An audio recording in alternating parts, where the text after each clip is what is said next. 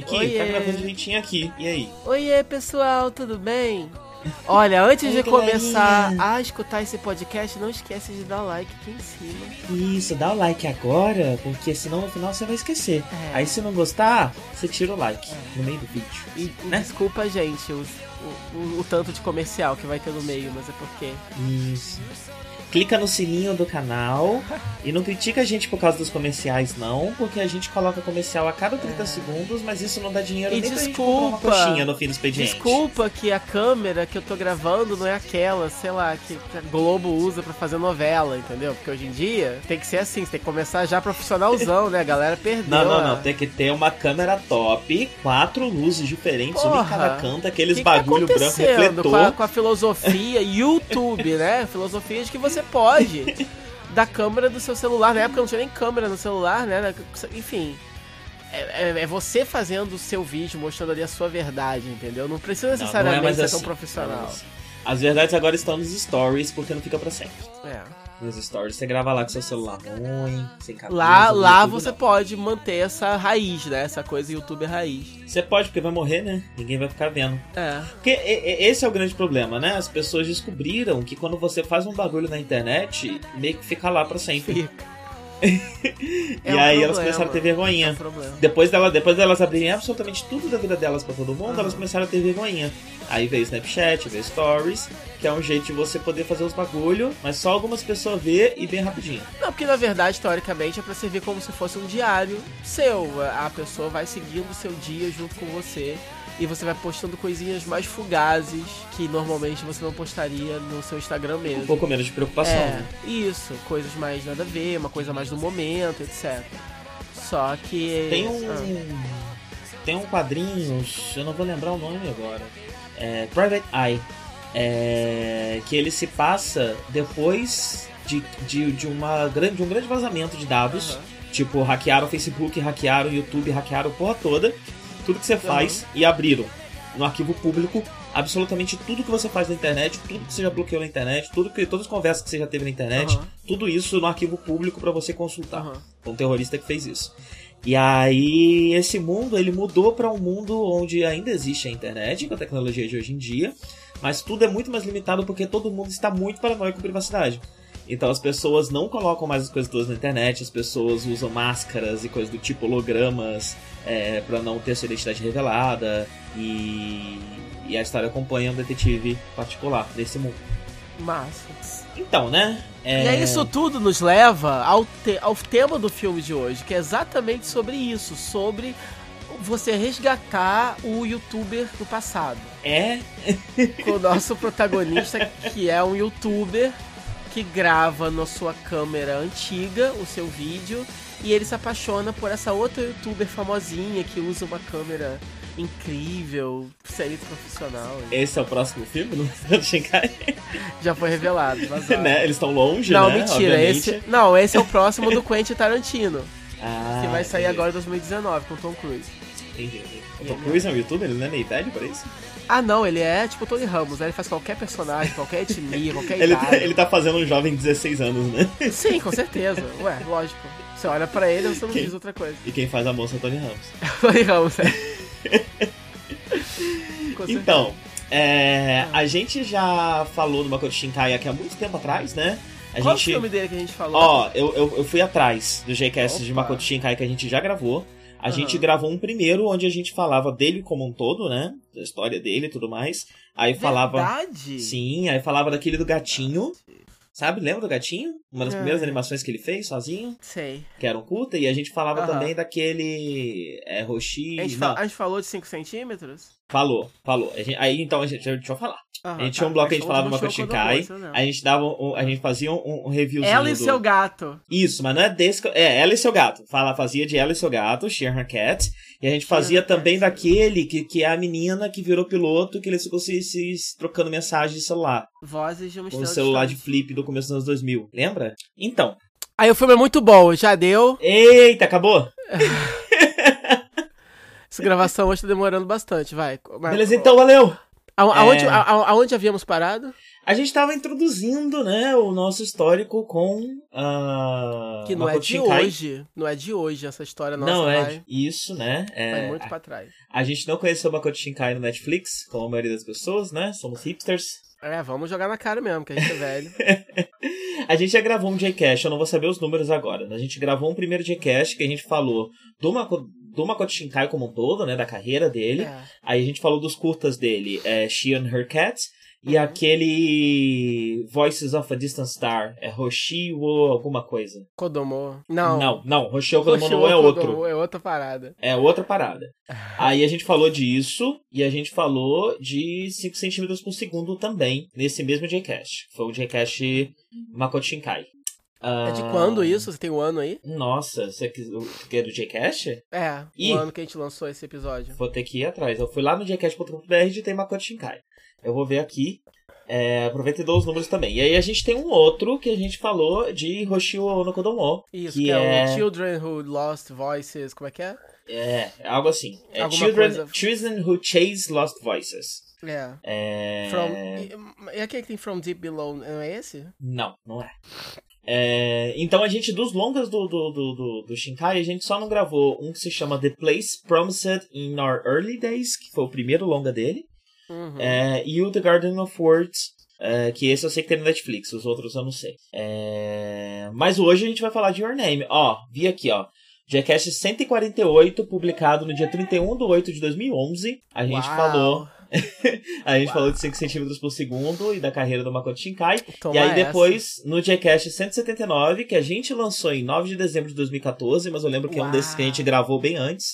Então a gente deve ter gravado ele por Não, mas de 2012, esse segundo, 2013. mas esse segundo filme saiu em 2013, de acordo com a Wikipedia, então a gente não deve ter gravado com tanta. É, a gente Esse deve ter aí- gravado então em em 2014 E mesmo. logo ou- lançado já, é, pra gente ter Não, não, acesso não, ao não, filme. não. Hoshio no Kodomo de 2011. O Garden of Words, que é de 2013. Ah, Tá é? errado. É, Ah, errado aí. tá. Então A gente, tá. deve, a gente deve ter gravado tipo em 2012 e lançado em 2014, algo assim. Ah, acontece muito. Sim.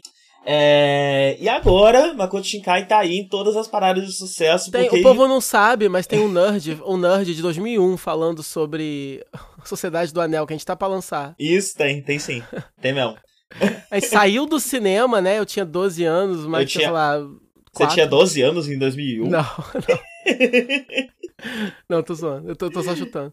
Mas Tá. é isso, né? Não, mas não, é que a gente demora às vezes um pouco pra lançar, mas é isso. É o Your Name, até que a gente tá assim, se desconstruindo um pouco, subvertendo um pouco a expectativa, porque beleza, ele é de 2016, a gente já tá no final de 2017, mas o hype tá acontecendo agora pra gente, né? Passou no cinema no Brasil há um Sim. tempinho atrás, uns umas Entrou no semanas atrás. Netflix, tem uma versão dublada no Netflix. Ou seja, agora, né? E aí, como o Makoto Shinkai, ele é conhecido a contragosto como o novo Miyazaki, porque as pessoas acham que o único cineasta talentoso no Japão é o Miyazaki. Sim. aí, se tem outro que é bom, ele só pode ser quem? O novo Miyazaki. Claro, obviamente, porque tem outro, né? Não, não sei. Então, ele- então assim, talvez os filmes dele, inclusive eu não sei, Your Name, é, eu não sei se ele ainda é, é que assim, baseado em quando ele passou no cinema lá, é, eu, eu não sei se ele tá Concorrendo ao Oscar, é isso? isso, isso, se ele pode concorrer ao próximo Oscar. Nossa, mãe. Eu pensei em inglês, eu imaginei eligible. É, eu pesquisei Oscar no artigo da Wikipedia do Your Name e eu não achei nada. Deixa eu ver se eu acho algo. Não, É, eu não sei, assim, se ele não foi indicado, porque teria- ele era pra ter sido indicado no Oscar desse ano, 2017, porque esse ano é Mas- 2016, e não foi, deixaram passar. Ou se ele ainda tem chance de ser indicado agora, em 2018, por 2017, entendeu? É, não, ele não foi nomeado, não. Tá aqui, eu achei um artigo da Forbes falando sobre isso. Que pena. É, e tá falando Your Name ah, falhou em conseguir um Oscar nomination. Aí o motivo eu não sei exatamente, né? Tem que dar uma olhada Porque ele aqui. não é o Miyazaki ainda, mas talvez agora, depois desse, Ele não né? é Miyazaki ainda. É, o Your É. Name, pra quem não sabe, é o. tá- tá famosinho porque ele é o filme em anime mais rentável da história do Japão. Dentro do Japão, ele ficou meses em primeiro lugar. E, se eu não me engano, no mundo também, né? É, o dinheiro arrecadado nas exibições de cinema que. que Sim, eu tenho, eu tenho, eu tenho alguma- alguns Você dados aqui. Ah, sim. Eu tenho, vou, não tenho eles triados não, né? Então eu vou, vou meio que ler da Só Wikipedia. vai soltando, tá? É. É, no Japão, ele arrecadou 23 bilhões de yen, que é o equivalente a 190 milhões de dólares. Uau. É, deixa eu ver se tem o Isso é, budget. isso é bastante dinheiro. Ah, o box office total dele, mundial, é 355 milhões de dólares. Muito bom. É, não temos o budget, né? O que é normal, não, não é normal é, anime dizer quanto que custou exatamente. Normalmente É. que a gente consegue esse tipo de informação é na encolha. A única coisa que você sabe é que provavelmente eles ainda estão no prejuízo. Porque É? esses troços é caro pra caralho. Diz que pra você ter seu investimento de volta. Não, nesse caso eu não sei, né? Realmente, É, porque então. tá- é, ganhou bastante dinheiro. De- Deve ter pago. É, deve é ter muita pago. grana, né? E a animação japonesa sempre tem, por mais bonita que seja, ela sempre tem seus truques, né? Não, pra não, é, não, eu tô falando que, tipo, é muito difícil pra eles conseguir essa grana de volta. Eles dependem Aham. muito não só de bilheteria, mas também de todo o merchandising. E produto, né? E tudo mais. Exato, é bem complicado. São produções muito caras. E esse É. filme deve ter sido muito caro, porque ele é muito bonito. É, no Japão ele é o segundo maior box office da história, só depois é, de. de.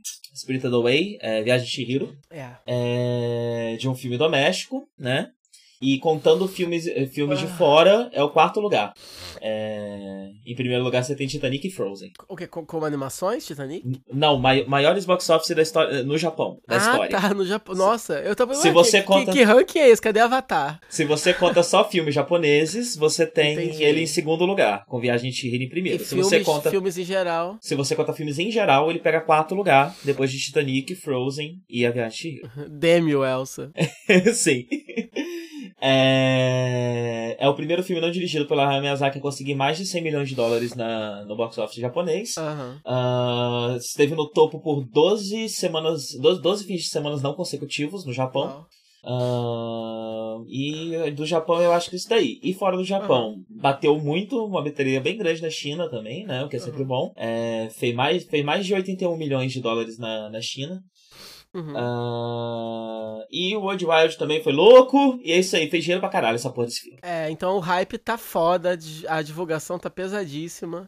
E. ah, E ainda tá acontecendo, né? Aconteceu ao longo desses dois anos, porque a gente teve o box office no Japão, a gente teve o estouro desse filme no Japão, e aí ele começou a vir pro ocidente esse ano, é, e por onde ele tá Ele passando, passou ele, tá. em festivais, né? No, em 2016, nos Estados Sim, Unidos. sim. Mas, e- Mas e, agora assim, ele tá indo, ele- se, eu não me É. engano, ele vai ter um- uma estreia. muito. Eu não sei se ele já teve ou se ele Ah. vai ter uma estreia nos Estados Unidos no circuito principal. Oh. É... Acho que já, já- acho que já rolou, né? Pra, tá, pra, pra já ter passado até no eu, Brasil. sei- é, então eu no sei que Netflix. até abril não tinha rolado. Deve ter rolado. Até abril não tinha rolado ainda. Ah. É...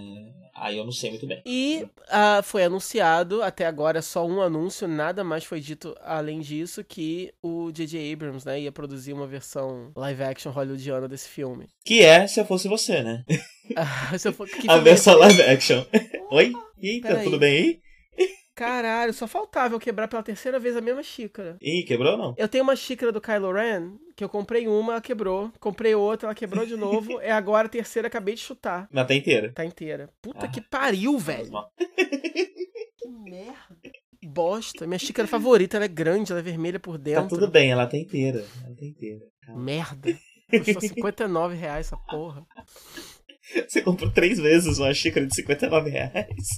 Assim, foi bem espaçado. Foi em um período de um ano. Certo. Você gosta Mas mesmo foi. dela, né? Eu gosto muito dela. Ela é grande. e eu consigo encher. Enfim, ela não, ela não transborda quando eu coloco a água e coloco o pozinho do, do, do café. Enfim. Tem, mas é isso. E além de ser um sucesso de, de, de, de público, também é um sucesso de crítica. Tem 97% no Rotten Tomatoes, né? Hum. É, É mais, um- Já é mais do que Star Wars The Last Jedi. Sim, então Metacritic bom também, 79. É... Então é um filme muito aclamado pelo público e pela, e pela é, crítica, pela principalmente. crítica, a crítica né? abraçou muito, é. Abraçou Ah, muito. ganhou vários prêmios, ganhou as porra toda. É. É, não foi pro, pro, e, pro aí, Oscar. e aí, quer dizer, ganhou, é assim, aclamado pela crítica, aí vem o Darkonix super cínico com a vida falar que é só a mesma coisa que todo filme do Makoto Shinkai. Não, na verdade É a minha só, é, teoria. é, é só uns moleques se desencontrando e um monte de nuvem. É A isso. minha teoria é o seguinte: a minha teoria é que o Makoto Shinkai ele quer ver é, quantos filmes ele consegue lançar Com a mesma ideia. com a mesma temática. E aí ele Ah, aproveita maldade. pra fazer isso como um exercício, né? Você vê que a cada filme a técnica dele aprimora, a direção dele aprimora, a técnica de Sim. roteiro dele aprimora, tudo dele vai melhorando a cada filme. Sim. Mas sem essência, você consegue resumir todos os filmes com a mesma frase. Você tem dois jovens que estão em lugares distantes, a distância é um problema para essas duas pessoas. Uhum. É, e normalmente a tecnologia, às vezes com conceitos de sci-fi, é uma forma de uni-los, é, mesmo em É, sua ele distância. sempre, ele sempre coloca o drama humano em primeiro lugar, a história de amor e etc, essas coisas mais abstratas. E o, a linha, né, que costura tudo, geralmente é um elemento sobrenatural, então de sci-fi. Sim, então... e, você, e você costuma ter uma comunicação metafórico. através de celular, através de Aham. rádio, através de alguma coisa, né? Aham. Alguma comunicação à distância que usa tecnologia é, para que esses personagens se, se comuniquem. A diferença é que Your Name, eu acho que dos filmes dele é o primeiro que realmente. É assim, beleza. Não, ah, tá a, se- falando a semelhança é essa. Não, é, ah, não, tá falando isso só porque ele fez sucesso no Ocidente, mas não é isso. Tipo, ele realmente. me- é, a construção dele, ele é dividido em três atos bonitinhos. Sim, sim. E, ele, ele, ele tem muito humor, que é uma coisa que não é Ele é- muito ele do é, Makoto sim. Shinkai. ele é muito mais bem estruturado do que todos os outros filmes que a gente viu até agora.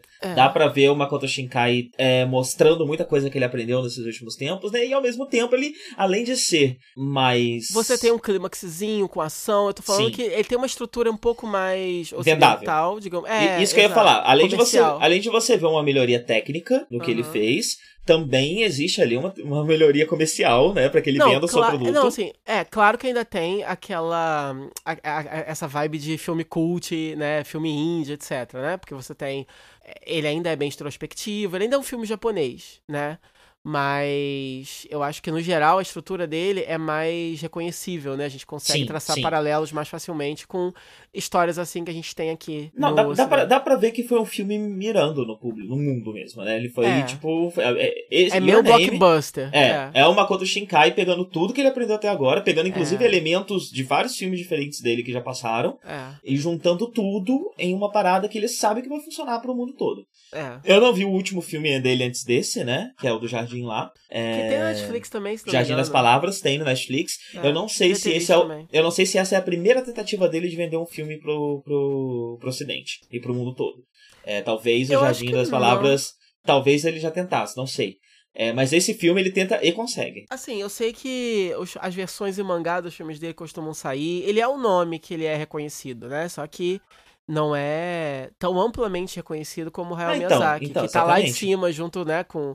Ah, vai sair o filme novo da, da Pixar, vai sair o filme novo da Disney, DreamWorks, vai sair o novo do, do Ghibli. Então, E- justamente por isso, né, que a gente tem um filme dele pensando no público mundial. Porque agora É. ele sabe que as pessoas. Os primeiros filmes dele, ele não tava pensando no resto É, do mundo. Aí as pessoas não. descobriram ele, começaram a gostar dele, e aí eu imagino que os últimos filmes dele ele já tem pensado um pouquinho mais nisso. Em Your Name, ele claramente pensou bastante nisso. Sim, com certeza. É, é- é fe- Inclusive, eu acho que deve ter sido meio, meio chato ter perdido essa do Oscar, porque provavelmente era o que todos os envolvidos estavam pensando mesmo, né? Tipo, Era o objetivo, vamos né? começar. É, porque, tipo, o Miyazaki vai se aposentar, né? É, ele, é, já se aposentou, ele vai sair da aposentadoria pra fazer mais um filme, parece, e depois vai embora de novo, não sei por quanto tempo. Então a galera precisa, é, o Japão precisa construir é, um nome que, que tenha um respeito é, é, ocidental que o Miyazaki tem, né? A gente, a gente tem outros, outros né, nessa, nessa corrida, como o Mamoru Hosoda. Sim, mas o Hosoda ainda não é tão conhecido assim, né? Ou nada conhecido. Acho, não sei, teve alguma coisa dele que Não, teve as algum... pessoas conhecem o Mamoru Hosoda. Também pelo mesmo motivo, sabe? Tá lá no Netflix e tal. Só não, só não. Nenhum filme dele estourou como Your Name até agora. É, então, isso que eu tô falando. Tipo, o Makoto Shinkai já tá aí na estrada há mó tempão, mas só agora, tipo, né, estão conseguindo tentar vender ele como o novo Miyazaki. Porque tem isso, né? O é, anime é- é- tem uma percepção, o Ocidente, o Ocidente tem uma percepção específica de- sobre anime e essa percepção ela não é aplicada aos filmes do Ghibli. Eles conseguem Aham. encarar o filme do Ghibli como com mais respeito, né? Tipo, ah, isso aqui é animação, é um filme de animação, ponto. Ah, isso aqui é anime. É desenho japonês. É aquelas bizarrices, entendeu? É, Então eles precisam criar outro nome que seja palatável pro grande público ocidental, que nem o Miyazaki é, né? Apesar de que Your Name tem aquelas cenas de, né, dele segurando o peito dela, tem essas bizarricezinhas de japonês. Aham, aham. Mas é honesto, mas é bonitinho, é fofo. Eu acho que tá no limite, né? Sim, sim, e aí é bom, né? Porque, tipo, é uma piada. Uma piada recorrente. É, Mas mas, é bem só usado. isso. É, só- é só isso e é uma coisa que aconteceria. Aham, sim, sim. Então, tá tudo bem. Aham. É. Agora, o Mamoru Hosoda, o, o- é estranho, né? Aquele filme deles é, entrou na Netflix e, tipo, só um mês depois saiu de novo. O Boy and the Beast, né? É, tipo, eu tinha o release, eu, eu apaguei porque entrou na Netflix, ele saiu, eu não vi, agora tô, tô baixando outra vez. É, o grande hit do, do Mamoru Hosoda ainda é Summer Wars, né? É, Summer Wars. Ah, sim, sim. Né? É. Ah, saíram outros filmes depois, mas quem conhece, né, o grande nome de- que, que faz as pessoas reconhecerem o Mamoru É. Hosoda é Summer Wars, que é de um filme readaptado, né? É, tipo, eu tenho aqui uma pasta Ghibli com os últimos quatro filmes do Ghibli que saíram e eu não vi, e eu vou fazer uma pasta do Hosoda também. Aí, de repente, a gente pode depois fazer um especialzão, tipo, tudo desse cara até agora. Sim, sim. Eu acho que a gente podia cobrir as coisas do Shinkai e do Hosoda que a gente não, não, não cobriu. É, seria legal. Seria É, já do Ghibli, já, já do, eita, já, cool. do Ghibli, aham.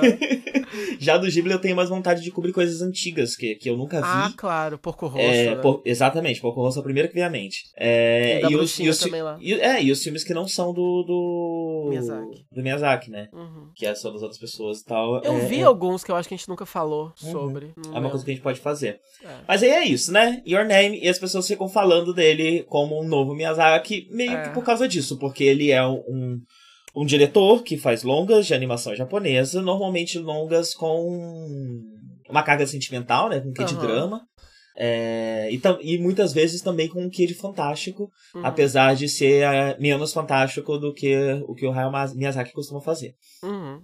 É, É, e ele tem ele também tem um estilo. e- e, assim, ele, ele tem uma identidade visual muito forte também, né? É, de vez em quando a gente vê o trailer de um filme ou outro japonês que claramente tá copiando o Ghibli, você até acha que é do estúdio.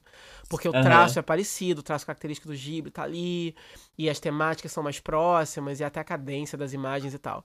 O Shinkai ele já tem um estilo visual totalmente próprio, e ele se faz notar de forma mais vívida nos backgrounds. Sim, Porque sim.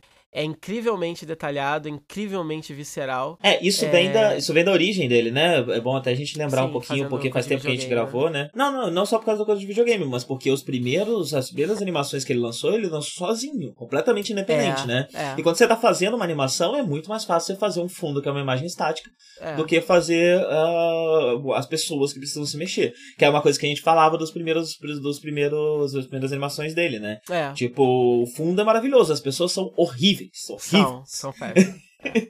Não, e legal que é hoje em dia, que ele tá trabalhando agora com equipes e com orçamentos e, né, com, com, com grana. É, os personagens melhoraram bastante, mas aí os backgrounds já eram incríveis, agora estão assim, né? É um negócio de outro mundo, né? Explodiu, assim, é mais bonito E- que a realidade, se bobear. Eu acho que a cidade, é, o, a, gente, a gente tem dois núcleos, né? A gente tem o interiorzão e a gente tem Tóquio. É, essas duas partes, é, os dois cenários principais da história. E ambos os locais, tipo assim, Tóquio é super grandiosa, imponente. Quando a gente chega lá, a personagem, quando olha a cidade pela primeira vez, a gente sente aquela, aquela, aquela pressão, né? Daquela cidade gigante e tal. E é tudo muito detalhado. E, em contrapartida, a parte é, rural é, é bucólico, é melancólico, é preguiçoso, é bonito. E é grande, é muito legal. A gente olha assim, aquela coisa, cara, tipo, eu não sabia que no Japão tinha tanta área verde assim, por que, que não construíram coisas ali ainda, sei lá. Porque é de perder de vista, né? Aquelas montanhas, nem sei se deve ser assim mesmo, sei lá, mas. né. Não, é, é, isso mesmo, né? E isso tem um quê de nostálgico para as É. pessoas no geral, E né? assim, Porque Tóquio é muito como São Paulo. É. Então é muito comum a pessoa sair do interior, que é um lugar tipo esse, e Aham. ir pra cidade grande. Em Tóquio, né? Então É. esses filmes que o do Hosoda também tem bastante disso, né? Bastante do interior bucólico e tudo mais. Isso Aham. tem um quê nostálgico pro, pro japonês. Aham. E assim, a- essas ceninhas do interior, elas são até comuns em anime, né? A gente que assiste muito filme, até os filmes do Hosoda usam muito isso, né? Tipo, não é aquela coisa verão no interior, cigarra, né? Gente jogada pelos cantos, comendo lá, fazendo alguma coisa. Tem lá o ancião da casa fazendo alguma coisa muito tradicional. Aham. E a vidinha lá da vila, o dia a dia, a rotina dos moradores mais antigos e etc. E então assim, isso, isso, isso até que é comum assim, na verdade, mas eu imagino que pra quem não tá muito acostumado a assistir filme, assistir esses longas de anime, ou então algumas das séries também, e entra em contato pela primeira vez com um filme como esse, deve ser bem mais impressionante até, né? Esse esse realismo e esse sneak peek da cultura é, japonesa mais de interior, que a gente não é especialista, mas a gente tem mais contato com isso com a dos outros filmes, né? Essa galera não. Então, e assim, entra em contato de- de- pela primeira vez dessa forma tão vívida tão, de- tão detalhada, né? Deve Sim. ser bem impressionante. Sim. Uma coisa interessante que você estava falando sobre o traço do Rossoda é que eu acho que a gente está acabando de ver o traço dele se desenvolver agora. Uhum. Porque a gente conhece, né, o conceito, tipo, o fundo dele é pra, é para ser realista, sempre foi para ser realista, ele tem aquela paleta de cores específica que você bate o olho e você meio que sabe que é ele. É, é, é, uma coisa hiperrealista, né? Porque ela é realista, mas ao mesmo Sim. tempo parece. É, é uma pintura, assim, dá vontade, cada quadro, cada frame da, desse filme dá vontade de pausar Sim. e pregar na parede. É como se fosse uma realidade mais viva, né? Uma realidade onde as cores saltam É. mais, onde tudo é mais vivo, mais, mais colorido. E eu acho que o traço das pessoas é, é uma coisa que ainda tá em construção. Aham. Se você pegar umas imagens do Jardim das Palavras, é, inclusive eu tive essa impressão, né? Eu acho que o Jardim das Palavras, as pessoas são mais próximas do que é a evolução natural do traço do Hosoda, do Hosoda não, do, do, do Shinkai, Aham. é, com ele tendo dinheiro e equipe pra fazer as coisas dele. Uhum. E eu acho que o traço das pessoas em Your Name foi propositalmente é, feito pra ser um pouco mais vendável, pra Aham. ser um pouco mais palatável. Aham. É... Porque o, o, o, o traço do Jardim das Palavras, ele, ele é um tipo um traço sem contorno, com uma iluminação mais dura. Uhum. É, as pessoas têm uma cara ainda um pouquinho mais quadrada, mais parecida com como era o traço dele antes, né? Como se fosse um CGzinho, Aham. é, um cel shading e tal. É, Tem uma cena de dança que eu fiquei muito impressionado, aquela cena em que a menina. Como é o nome dela? Mitsu. Mitsushita. Lá vou eu não sabia o nome de ninguém, mas eu tô É, com acho que a- pelo menos o, o, o, dele é Taki, então é fácil. Ele o é, dela... ele é, é Taki Tatsubana e ela é Mitsuha. Mitsuha, é, tá pronto, Mitsuha. Pelo menos os dois a gente tem que saber, né? Então tá a. Mitsuha e a irmã dela, que pode ser só a irmã da Mitsuha, não tem problema não ter nome, é, fazendo o ritualzinho lá shintoísta. E eu fiquei muito impressionado com a dança. Então eu acho que alguns elementos daquela dança é um cel shading, mas é muito bem feito e muito Aham. bem é, inserido na animação tradicional ali. E alguns close-ups eu acho que é só animação tradicional mesmo. De qualquer forma, é muito impressionante, porque você sente o peso, porque é uma dança específica que eu acho que, tipo, eles mantêm a cabeça meio parada. Então rola um peso, assim, né? É Assim, a dança tem uma postura específica, um peso específico, animar aquilo. Aham. E sair daquela forma exatamente como é, como as pessoas dançam, deve ter sido um pé no saco de doido. fazer. Sim. É, mesmo se for um cel shading, então ainda assim, é, eu achei impressionante. Sim. E Não, são momentos isso- pequenos, assim, né, que o filme tem, que, tipo, outros filmes poderiam ter escolhido economizar nesse. Sabe, mas não, ele faz questão de fazer, tipo, um ritual. Em detalhes, né? Em É. coisas. Às, vezes ela levantando da cama. Eu gosto, eu gosto do movimento da, da, cama deles. Sim, sim. É muito, é muito bacana. Tipo, é muito bem natural o jeito como eles mexem a perna, como eles se levantam, né? Bem- Exato. É, não, é toda a expressão corporal dos personagens é, é, é muito sutil. É- o filme é cheio de detalhezinhos bem sutis, assim. E eu suspeito que tenha bastante sim de computação gráfica, porque isso sim vem no background do, do, do, do Shinkai, né? De antes dele começar a fazer É, animação. ele, o povo questionou porque o, ele é o novo Miyazaki, mas o Miyazaki é famoso por é, é- é preferir técnicas mais tradicionais de animação. Inclusive, se não me engano, ele ainda colore, né, de forma... ah, ele eu acho que... não- Eu não sei se ele ainda, ainda faz isso agora, né, mas até pouco tempo atrás ele, tipo assim, fazia questão de colorir os filmes à mão, etc. Então o Shinkai, é, ele disse que os personagens são animados à mão, né? Os backgrounds não. É, mas que ele quer muito, ele, ele sabe que é o futuro, ele quer muito fazer a transição de parar de desenhar à mão e desenhar direto no tablet. Que ele acha que tem que ser assim, que a evolução do, Aham. a evolução do anime, né, da- do- do- da animação é essa, que não tem como fugir disso, e que ele só não faz isso agora porque não é a experiência que ele tem ainda, né? Talvez ele não se sinta seguro ainda de fazer. E porque os animadores lá, tipo, eles estão trabalhando com as técnicas antigas já, tipo, 20, 30 anos. É... Isso ele não fala em entrevista, mas eu imagino que tem a ver com aquela história de que tá difícil arrumar novas gerações de Aham. animadores, né? Porque é uma profissão de merda lá. Não, dentro do e, e, era, e é o que eu ia falar, né? Vocês não querem pagar nem salário pros malucos, imagina o treinamento. É, então. então, assim, a maioria dos, dos animadores é essa galera mais antiga mesmo que aprendeu dessa outra forma. Então ele falou que essa transição total pro digital vai ser mais demorada um pouco. Mas ele não foge disso e realmente, como você falou, o background dele é com videogame, então é de se esperar que ele realmente seja um cara que gosta muito de tecnologia.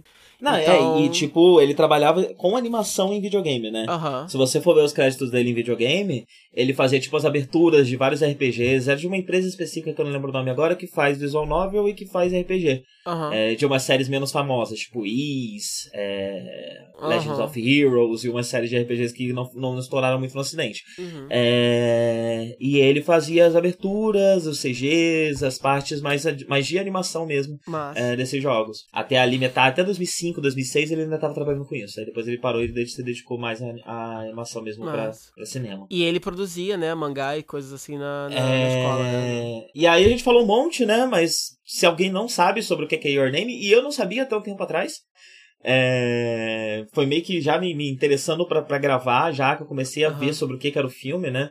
É... É o Se Eu Fosse Você, como eu disse, né? É... Calma que andou dando umas falhadas aqui Ok. em você, mas beleza, segue o raciocínio. Tá. Premissa básica do filme é um trope que eu gosto muito, que é o body swap. Aham. É, se eu fosse você, eu acordei no corpo de outra pessoa e outra pessoa acordou no meu corpo, né? É eu meio cresci, que isso. As, a- as, as, as pessoas. Tá, tá- tá me ouvindo? Eu tô, tô te ouvindo. É, as pessoas têm é, é, como referência muito também o Freak Friday, que é uma sexta-feira muito louca, Aham. da mãe e da filha, só que o filme que eu cresci, vendo na sessão da tarde, o primeiro filme com essa temática que eu vi é aquele Quero Ser Grande, com Quero Tom ser Hanks. grande, sim. Sim, também da- foi o meu do primeiro. piano e tal. Então esse foi o meu primeiro, mas depois eu sei que tinha uma série, se eu não me engano, o nome dela em português era Tal Pai, Tal Filho. Ah, sei qual é, sei qual é. Aham. Porque, se eu não me engano, o nome de Freak. Não, não. É, não tinha, tinha um filme Tal Mãe, Tal Filha também. Não, tamanho da Ou não, filha tô era Gilmore viajando. Girls, não era? Eu acho que. Eu, eu acho que uma sexta-feira. Enfim, tá. Eu, eu- eu acho que tinha um filme Tal Mãe, Tal Filha também, mas posso estar viajando. Mas tinha o Tal Pai, Tal. Filho, que era um filme que depois teve um seriado também, enfim. É, enfim, tem muitas histórias que usam essa premissa. É mais usada do que a premissa do dia que se repete. Sim, é mais usada. Eu gosto muito quando rola. Eu, go- eu gosto de. Eita, peraí que meu microfone caiu. Deixa eu levantar ele Aham. aqui. Pronto. Eu gosto, eu gosto demais desse trope, especialmente quando ele é usado em seriado. Então, quando tem o episódio do body swap. Aham. Num Tokusatsu, É, ou no conhece- Supernatural da vida. Você já conhece os personagens há mais tempo, então tem uma camada extra de diversão, que é ver um ator que você já conhece muito interpretando outro personagem que você conhece muito também. Aham. E aí você fica procurando, vendo se ele tá fazendo bem, se ele tá usando os trejeitos, isso é bem legal mesmo. Sim, eu gosto bastante. E aqui só tem um o twist, Sam né? e o Jin já trocaram de corpo?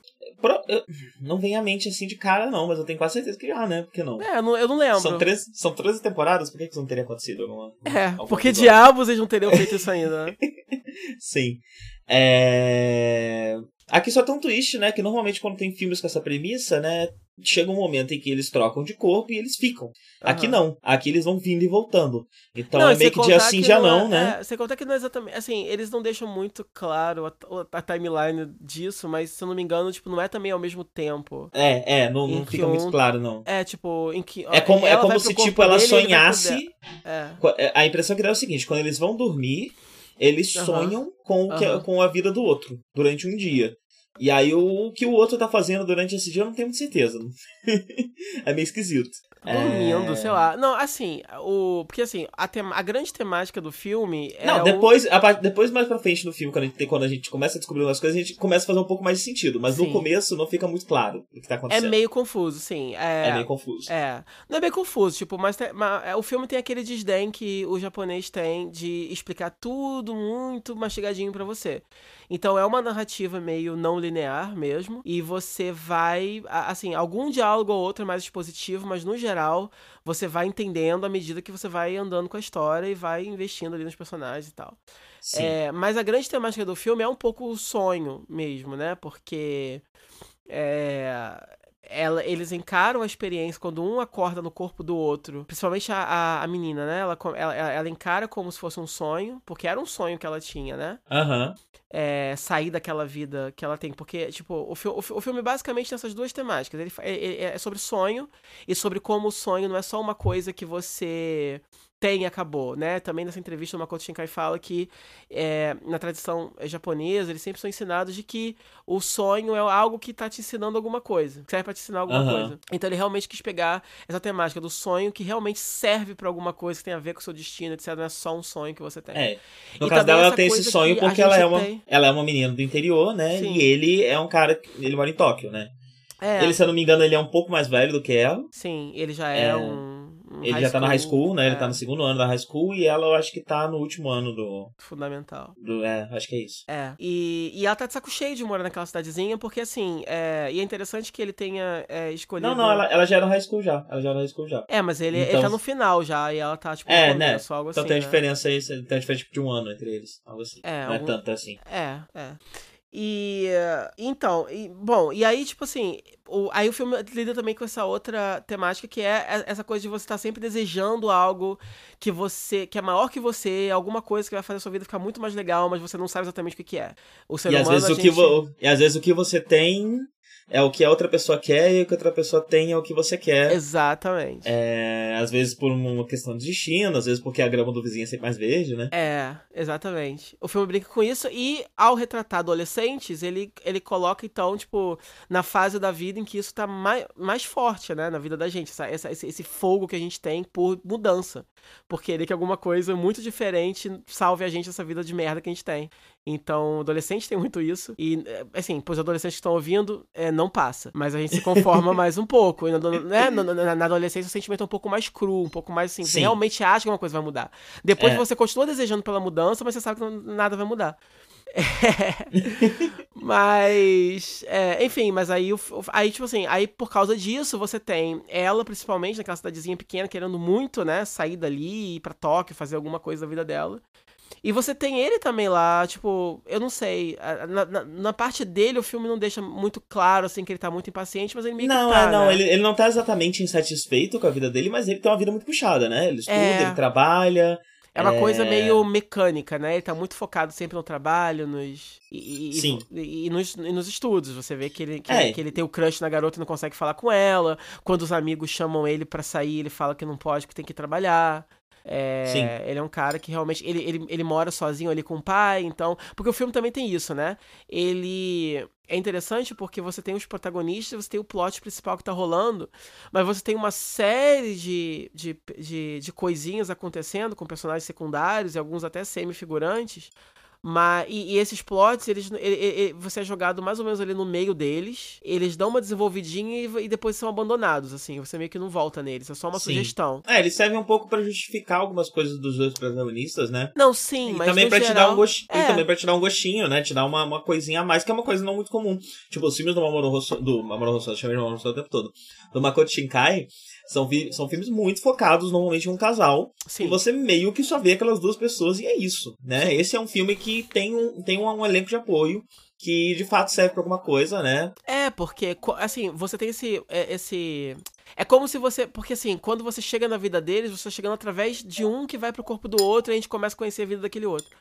É, então é legal, porque você tem essa sensação de que você está chegando no meio de uma história que está acontecendo, aquela cidade está viva, né? Ela acontece, ela existe, aqueles personagens existem, a vida deles não estava parada esperando você chegar. Sim. Você já chega no meio da vida deles e tem aqueles dramas de interior acontecendo. Você tem, é, por exemplo, é, é você tem sutilmente esse detalhe do background do, do, do garoto, que é o pai dele, ele é, é quando é, ele, ele, ela acorda no corpo dele e tá lá o pai dele sentado, indo trabalhar, e aí você já percebe que aparentemente ele não tem mãe e uhum. ele mora sozinho com o pai, tem rola uma divisão de tarefas ali. O pai, ele é soft spoiler, ele não aparece mais, mostrando que ele é um cara muito ocupado, quer dizer, ele é um garoto provavelmente meio solitário, por isso talvez que ele foque tanto, ou seja, o filme te dá esse saborzinho do, do mundo em que eles vivem, e você vai extrapolando o resto, e aí Não, parte e outra, e outra coisa é legal, outra coisa legal, a gente descobre a vida do menino com a menina no corpo dele. Exato, então a é gente, a gente conhece primeiro. Conhecer, uhum. Antes de conhecer ele, a gente conhece a vida dele. Uhum. Exato. A gente, a gente, conhece a vida dele através de alguém que também não conhece dentro do filme, né? Sim, sim. E é legal que quando ele acorda e, e é ele de novo, é interessante, porque aí você vê o mesmo personagem que você já conheceu, só que agora agindo diferente. Aí você vai descobrindo como ele realmente é. É, poderia ter sido o contrário, mas a forma Sim. como ele escolheu fazer realmente torna tudo muito mais. Você pega a premissa que já é, é muito utilizada e você consegue achar um novo ângulo para trabalhar ela. Isso é muito legal. Sim, e isso permite com que o filme fique fazendo essa troca de protagonista entre os dois, né? Tem, uhum. tem momentos do filme que são. Eles não são um casal de protagonistas que, quando o foco tá neles, eles tá nos dois ao mesmo tempo. Uhum. Porque eles passam a. Eles não se encontram durante o filme, né? Uhum. Então você tem pedaços do filme que ela protagoniza, tem pedaços do filme que ele protagoniza. E aí, às vezes, é ela no corpo dele, às vezes é ele no corpo dela, às vezes é ela no corpo dela mesmo, às vezes é ele no corpo dele mesmo. Exato. E assim, é... e, assim o, o, o interessante é, é o que o filme também não perde. Assim, é, você encontra. É, você tem essas situações de humor e de, de. Enfim. Ele, ele começa a explorar o que pode acontecer quando, né, quando os corpos mudam, mas uma coisa que a gente vê muito nesses filmes, em histórias assim, é justamente o foco nisso, nas situações uhum. em si que são geradas. Então, os mal entendidos, todas as confusões, as coisas que as pessoas aprendem, etc. Esse filme, ele passa por essa fase rápido, né? Tipo, é, é... meia hora de filme já tá resolvido tudo isso, ele já tem todo o esquema, toda a dinâmica para dividir o corpo, e é isso aí. É, não, tipo assim, o filme não foca nisso, e aí quando o filme entra nessa segunda fase, né, no, no segundo ato, ele na verdade vai para um caminho muito inesperado. Sim, então, sim. você começa o filme achando que ele. Por isso que é até difícil você não. Você dá a sinopse desse filme sem é, entregar spoilers, porque às vezes a é. sinopse pode parecer, ah, é só isso de novo, né? É, uma coisa que a gente pode falar é o seguinte: essa sinopse inicial, ela é menos da metade do filme. Sim. A sim. outra metade. Vamos dizer que a metade do filme é isso, e a outra metade do filme é uma outra parada. É, uma não. outra parada. Ah. Não, eu queria falar assim, realmente, assim, o filme, ele é sobre essas temáticas que a gente estava falando aqui, sobre, né, o desejar algo que você não sabe direito o que, que é, uhum. e sonhos, etc. Também é muito sobre empatia, né? Sobre Sim. você. Porque eles dois são pessoas que. que são totalmente diferentes, eles estão em, em, em, períodos diferentes da vida deles, em termos de idade. Eles estão. É pouco, mas, mas é. Eles estão em tempos. É, é, em, em, locais diferentes, né? Em tempos de, de vida diferentes. E estão em circunstâncias completamente diferentes também, as coisas que eles estão buscando são diferentes. E, no entanto, um consegue complementar o outro, aprender com a vida do outro e tal. Então também fala sobre empatia. Então esses três temas, digamos assim, que o filme trabalha, é, ele trabalha o, de formas diferentes. Então na primeira parte do filme ele trabalha isso focando nessa coisa do, da, da, troca de corpos, das confusões que isso traz, né? E, na, e no segundo momento ele muda um pouco o esquema das coisas, começa a ser trabalhado de outras formas. E aí no final, no terceiro ato, ainda tem uma outra forma também. Sim. E aí sim. no final tudo se encaixa, tudo é, tem um lacinho bonitinho que amarra tudo. Aham, uhum, sim. É. É. Nossa, falei demais de repente. É, então, eu também.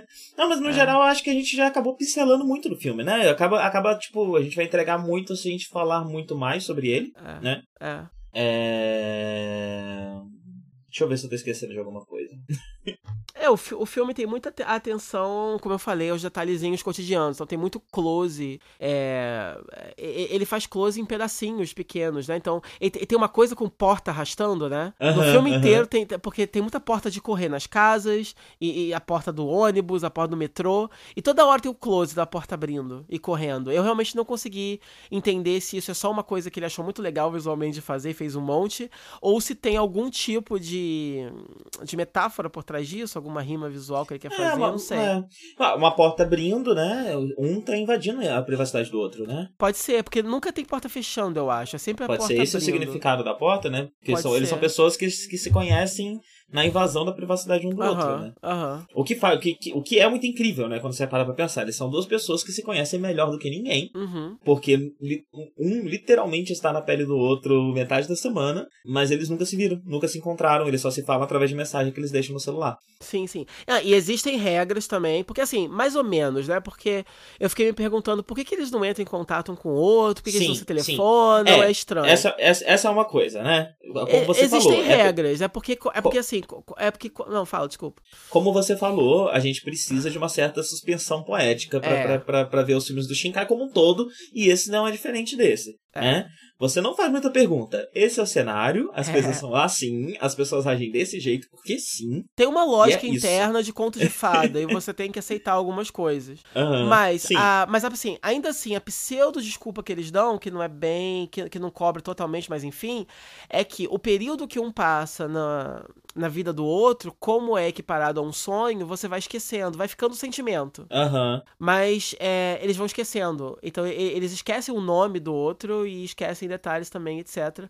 Só que mesmo assim não impediria de um deixar um número, né? Anotado em algum lugar. Sim, sim. Eles, eles até têm, né? na verdade. Tem uma hora lá que ele tenta telefonar, mas coisas acontecem que impedem que sim. ele se fale. E, e, tem outros furos também que eu não, não vou falar porque né, é, faz parte aí do, do, do, spoiler. Do, do, do spoiler né, da virada do filme. E eu não acho que faça muito motivo a gente fazer um, um, um bloco de spoilers. Então a única coisa é que, tipo, tem esse, essa virada, né? Tem esse twist. Uhum. É, e esse twist poderia ser percebido pelos personagens a qualquer momento. E eles simplesmente não percebem por algum motivo. Aham. E aí a gente só não pergunta, né? Por quê? É.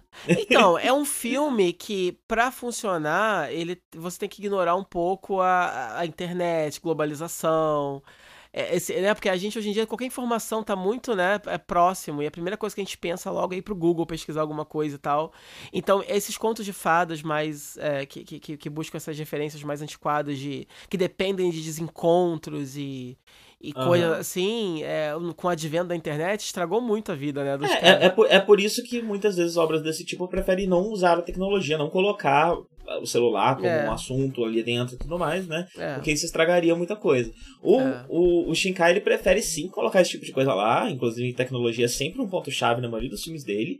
Inclusive, É. inclusive o iPhone do garoto é super realista e tal, Sim, né? sim. Ele faz questão de botar uns smartphones com cara Sim. de smartphone mesmo. Sim, mas ele coloca desse jeito dele que é o seguinte, ó, as coisas vão acontecer o que eu achar que deve pra contar a história que eu quero. É, E aí o que não acontecer é problema de vocês, porque, né, eu que mando aqui, valeu. é. É, o que vale realmente é a jornada emocional dos personagens. Tem que focar nisso mesmo e, Sim, sim. e pensar assim, ah, o ser, o ser humano é esquisito, sabe? Algo assim aconteceria. É, é licença poética, né? A gente faz e, e é, merda, muito, é muito E é muito claro no caso dele que é licença poética, né? Porque o filme dele quase sempre quer falar de uma coisa e quase sempre quer falar desse assunto específico, Aham. né? Que é, que é a solidão, conexão com os outros. É uma coisa que ele gosta muito.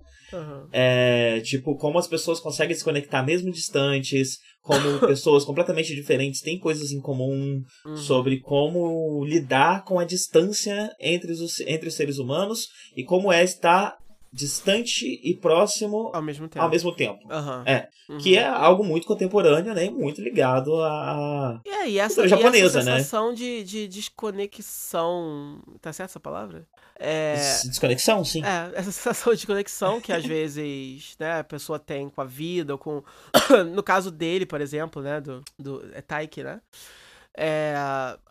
Mais isso, tipo assim, ela tá, tá essa coisa de buscando algo maior, né? Porque ela tá de saco cheio. E ele, eu acho que é mu- muito disso, essa, essa sensação de tá sempre no piloto automático, né? É, Aham. querendo algo um pouco mais emocionante na vida. E aí, a interferência dela na vida dele traz um pouco disso, dessa espontaneidade Porque que ele- ele, não ele- tem. ele- e isso ele desespera é- muito ele, né? Ele é levado pra esse interior que é completamente diferente de tudo que ele já viveu até então. Porque, Aham. pelo que eu entendi, ele nasceu, cresceu e viveu na cidade, né? Aham. E aqui, nesse filme, isso é colocado como- de um jeito muito fantástico, Não, né? é legal- A cidade, eu não sei se aquela cidade existe, mas ela é uma cidade que tem tipo um lago enorme. O povoado é ela, fictício. o povoado é fictício, né? É, tem tem a, lá o, o, o templinho, né? Que, é- que elas vão A região existe, pra né? cratera. É, sim, sim. a região existe, mas é- é- tem vários povoados nessa região que existe. Aí, tipo assim, ele escolheu é, colocar ali um povoado daquela região que é fictício. Que é só. É, mas eu não sei se essa formação geográfica existe, Ah, né? Porque, sim. tipo, é, o templo lá do, do, do- do deus deles fica É. numa cratera, né? É. Então, não, então não, não, não sei muito bem o quanto aquilo ali, aquela formação geográfica realmente existe, aquilo é realmente um lugar que existe. Uhum. Mas ele tá naquele limiar do que é possível, né? Porque a gente sabe que no interior do Japão tem muita coisa mesmo, e tem um espaço Aham. é, rural muito grande, É. né? Muito e selvagem muito grande. Que é engraçado, né? O Japão ele é pequeno, mas tá Aham. todo mundo em Tóquio. É. Todo mundo tá em Tóquio. Tem um monte de gente no Japão, tá todo mundo em Tóquio, porque o país é uma O- pequena o suficiente, precisa estar num lugar, lugar menor ainda. Mas o, o, é- é, o que eu acho interessante também nessa coisa da troca deles é o seguinte, tipo, é, ao escolher não focar tanto assim também no é, na troca em si e nas confusões que, que vem dessa troca, né? é, ele acaba também, é, de propósito ou não, não sei, é, a, a questão, a questão do gênero mesmo dos personagens, porque é uma menina no corpo de um menino e vice-versa, mas isso nunca é um problema. Tipo assim, beleza, ele quando acorda acha legal ter seios e fica apertando, é uma piada recorrente, só isso que acontece e tal. Mas em nenhum momento eles se deixam levar por piadinhas fáceis que poderiam acontecer. Essa é, a única. Essa é, a É, única. tipo. é- Essa é a única e eu diria que ela é praticamente obrigatória num anime sobre É, isso, né? é, meio e ela também, quando um- acorda no corpo dele, vai. É, tipo, tem uma cena e aí ela mete a mão lá no, no, no, no pau dele, fica meio Sim. sem jeito, não sei o quê. Ah, vou ter que ir ao banheiro, merda. Aí corta pra, uma, pra um barulho de descarga e acabou aí.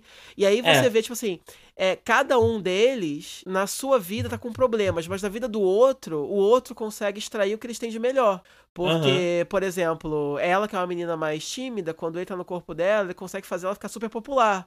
Sendo que na vida dele, ele também não é tão popular assim. É, Uhum, só sim. que no corpo dela ele consegue ter a confiança de fazer isso, quer dizer. E, ela também, né? é, e ela é conquista a- a questão- colega de trabalho dele. e tal. E, é, e eles, e eles estarem com gêneros trocados nunca é um problema, né? Tipo, você tem, obviamente, aquele, aquele momento de, de- de- adaptação e confusões, porque você tá no corpo de alguém que você não conhece numa vida que não é sua. E você tá ali no meio daquele filme sem saber o que tá acontecendo, beleza. Mas o fato do gênero tá mudado em si, em nenhum momento ele fica ofendidíssimo por ser uma mulher ou algo assim, entendeu? Aham, aham.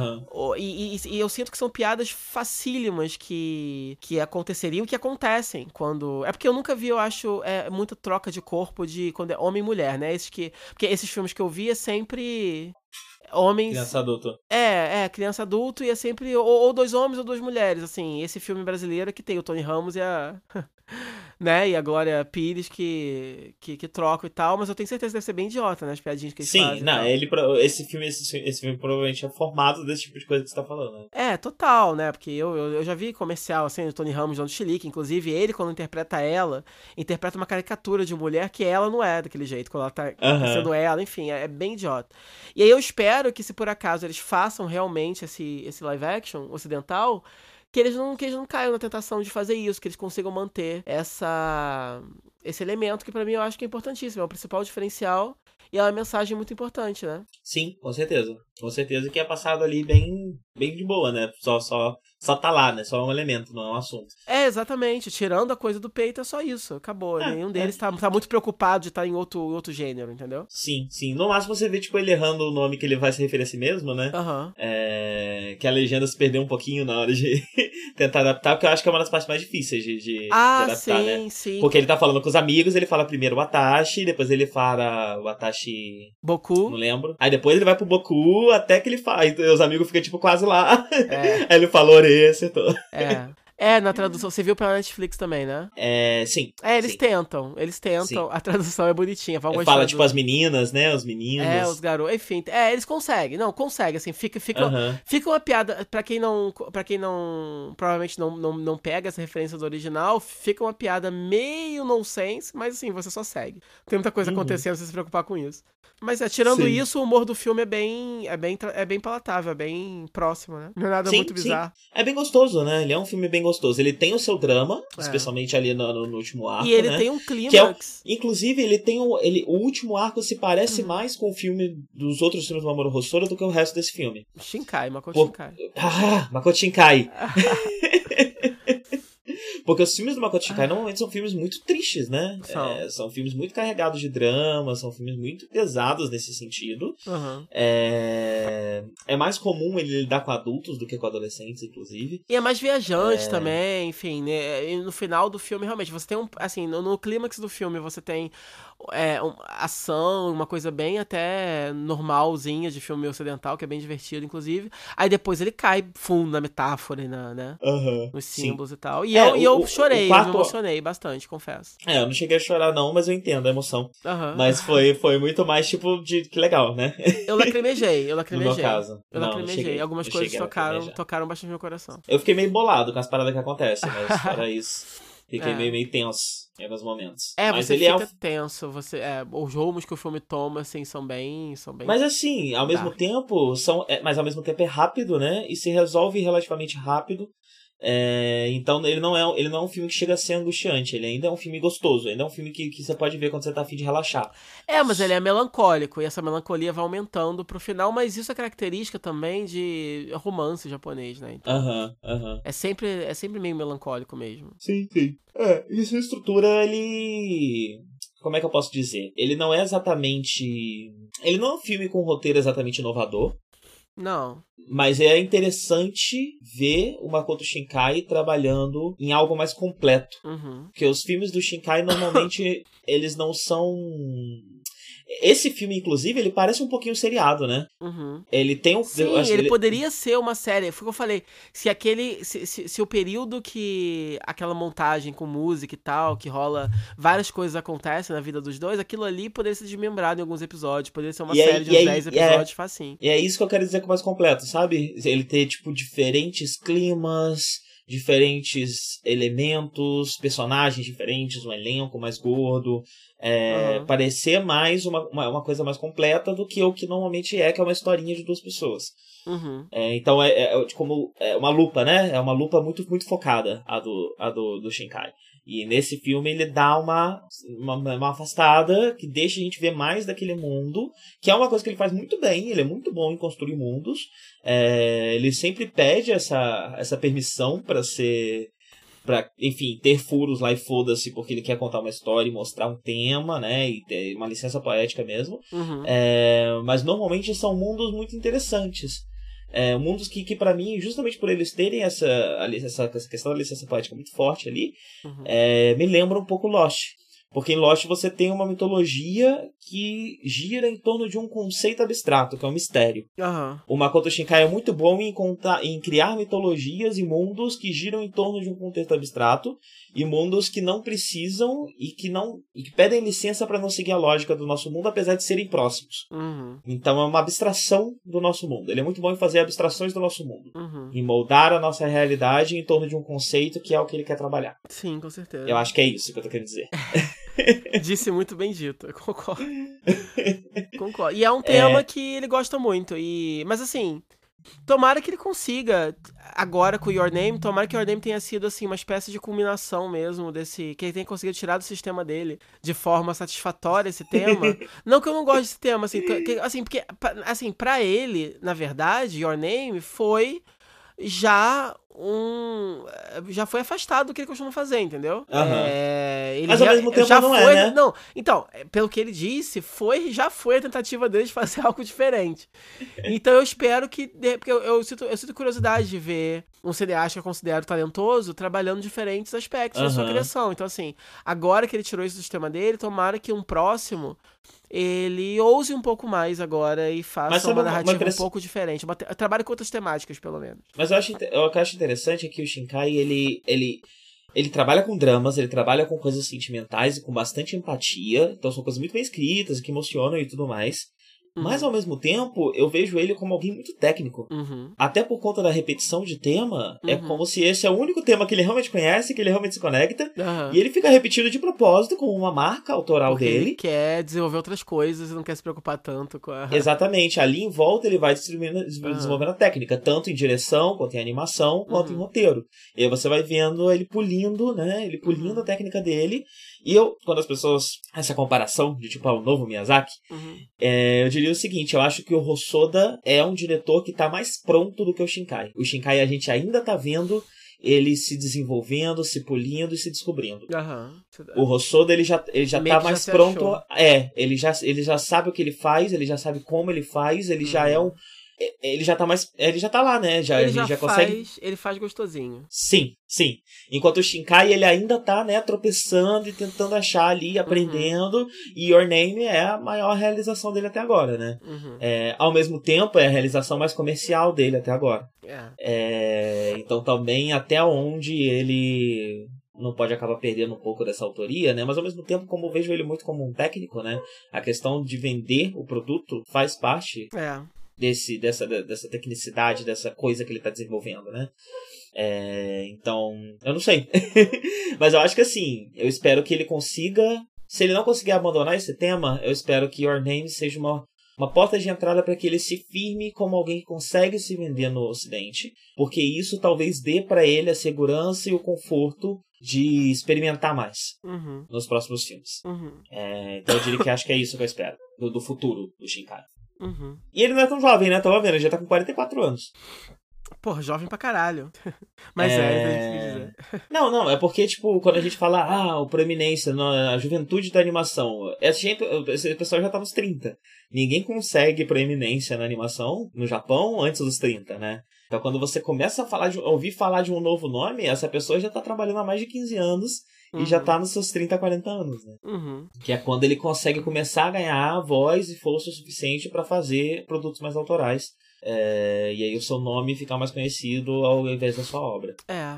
Infelizmente, outro que, que. Eu acho que. Acho que, na verdade, quem. Assim, não no sentido de, de, de temática parecida. Mas o Satoshi Kon, né? Eu acho que no sentido de é, cineastas japoneses, assim. Com de, proeminência no é, mundo, é, né? Que poderia Sim. ganhar um certo nome, que já estava acontecendo, e eu acho que se, se fosse vivo agora, ele estaria nesse momento lançando um filme muito incrível que ia estar famoso em toda parte. Aham, é, a gente É. teria nesse momento o Satoshi Kon, Makoto Shinkai e Mamoru Hosoda É. como os E é três que você grandes... falou de. Você falou de idade, dele não ser tão jovem, e eu lembrei, né, que o Satoshi Kon também é, morreu com seus 40 e poucos, né? Sim, E, sim. enfim, super jovem, enfim, é, tantos anos pela frente ainda de tanta coisa que ele, que ele ainda poderia fazer. É, e me lembrou que tá saindo um mangá dele na banca, chamado Opus. Eu nem conheço. Ah, não sabia. É, tá saindo. É, pera um momento que minha campanha tocou. Ih, tá bom. Um momentinho.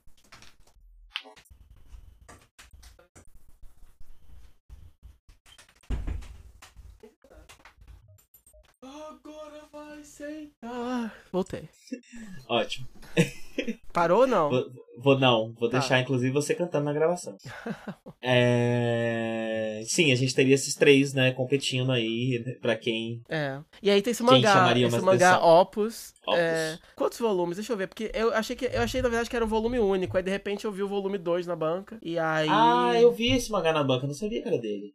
Satoshi. Não sabia que era dele. É. São dois volumes. Só- Ah, tá, então beleza. São dois volumes. Porra, podia ter lançado um só. É, né? Um grandão, né? É, seria uma edição bonita, né? Eu vou. Vou atrás. Esse foi o último mangá que ele fez antes de começar a focar mais em animação com o Perfect Blue. Ah, então esse, esse mangá é antigo, então. É, esse mangá é de 95, 96. Ah. E foi o último, porque antes disso ele fazia só mangá, né, o Kon. aham. Aí ele largou os mangás pra fazer o. pra focar em anime, né? Deve ser E esse foi o último incrível. mangá dele. Deve ser bem incrível. Esse é o último mangá do, do Kon. É. E eu acho que é isso, né? É, basicamente. Né? Lindo filme, assim, enfim, bom, inspirador, emocionante, divertido pra cacete, te faz pensar, os personagens são super. São super relacionáveis e é isso. É um mundo, é um mundo vivo, tridimensional, vibrante, povoado por figuras interessantes, com várias historinhas acontecendo. É muita coisa muito sutil que você pega no ar e você tem que extrapolar pra poder descobrir a história. Então, é, você, você depois que assiste, você fica pensando a respeito. Você às vezes assiste, eu assisti e eu, eu, eu não tive uma opinião de cara, na verdade. Eu precisei hum, dar uma mastigada, entendeu? No Aham. cérebro e pensando. Enquanto eu tô falando aqui com você, coisas estão me ocorrendo que não me ocorriam antes, etc. Então, é tudo que você quer de um filme, né? É, é- quer dizer, você se diverte é, antes, porque tem aquela expectativa, você, você se diverte durante, porque ele é bom pra cacete. E depois, porque não é só um filme descartável, você realmente tem material ali pra ficar pensando. Então, é isso, assistam. E agora Sim. super fácil, tem dublado e legendado no Netflix, então. Sim, e tem uma coisa interessante que eu não sei se um dia a gente vai poder. Não, tô vendo aqui sair em inglês, costuma sair em inglês. Hum. É, ele noveliza os filmes dele, né? Tem o É, mangá, o mangá tá sendo publicado no, no Brasil. Então, tem o mangá e tem novel também. Sim. Ele, ele, a versão novelizada é, dos livros é escrita por ele, dos filmes, né? Aham. E ele faz isso desde Cinco Sentidos do Segundo. Então, o Hoshio no Kodomo não teve, até porque eu acho que o Hoshio no Kodomo ele é baseado em uma outra obra, né? Que já existe. É, não, é um, não é uma obra original, não. Se Ah, não me sim. engano, ele é. Ele é uma adaptação de alguma coisa. Ah. Talvez eu esteja falando merda, mas eu acho que é assim. É, agora, os Cinco os Cinco Centímetros do Segundo, o Jardim das Palavras e o Your Name, ele escreveu, a novelização é feita por ele mesmo. É, e eu não sei direito como é que é o processo dele. Eu não sei se ele escreve primeiro o livro e depois ele faz o filme, se ele faz ao mesmo tempo, Olha, não sei, ou mas. se ele faz depois. Não sei, mas na- no artigo da Wikipedia do filme fala, né, que o filme é baseado no livro, escrito pelo próprio Shinkai, então, de repente, ele deve, obviamente, desenvolver ao mesmo tempo, né? Mas ele deve lançar o livro um pouquinho antes de lançar o filme. É, o filme foi lançado em 3 de julho e o livro foi lançado em 18 de junho, um mês antes. Uhum. Então, sim, é bem possível que ele tenha feito um primeiro pra depois fazer o outro, foi feito ao mesmo tempo. Uhum, Mas o livro sai um pouquinho antes. uhum. Ah, e tem dois filmes do, do, do, do, Shinkai que a gente nunca comentou, né? E que a gente pode depois aí gravar. Hum. É, talvez um Jackass do, dobradinha com eles. É, o Jardim das Palavras e o Lugar Prometido nos nossos dias early days, não sei traduzir. Aham. e é isso. Vambora? Vamos. É engraçado gravar de caixa, né? Porque a gente grava por uma hora só e a gente fica com essa sensação de que, porra, mal começamos a gravar, já estamos acabando. É, mas tipo, é, já, já é tempo pra cacete. Já, já é o é. tempo de um podcast normal. Não é sim, seis sim. horas como. Tipo assim, não é agora, tipo, ah, beleza, vamos falar do que agora? Não, de nada, não tem nada pra falar. É, é, a gente fica querendo inventar é assunto, só isso, né? É. Não tem mais assunto, acabou o assunto. Não tem, agora é só você contar o final do filme, só você descrever o filme, né? Não tem como. Sim. É isso, de fato. Então vambora. Vambora. Tchau, tchau. tchau.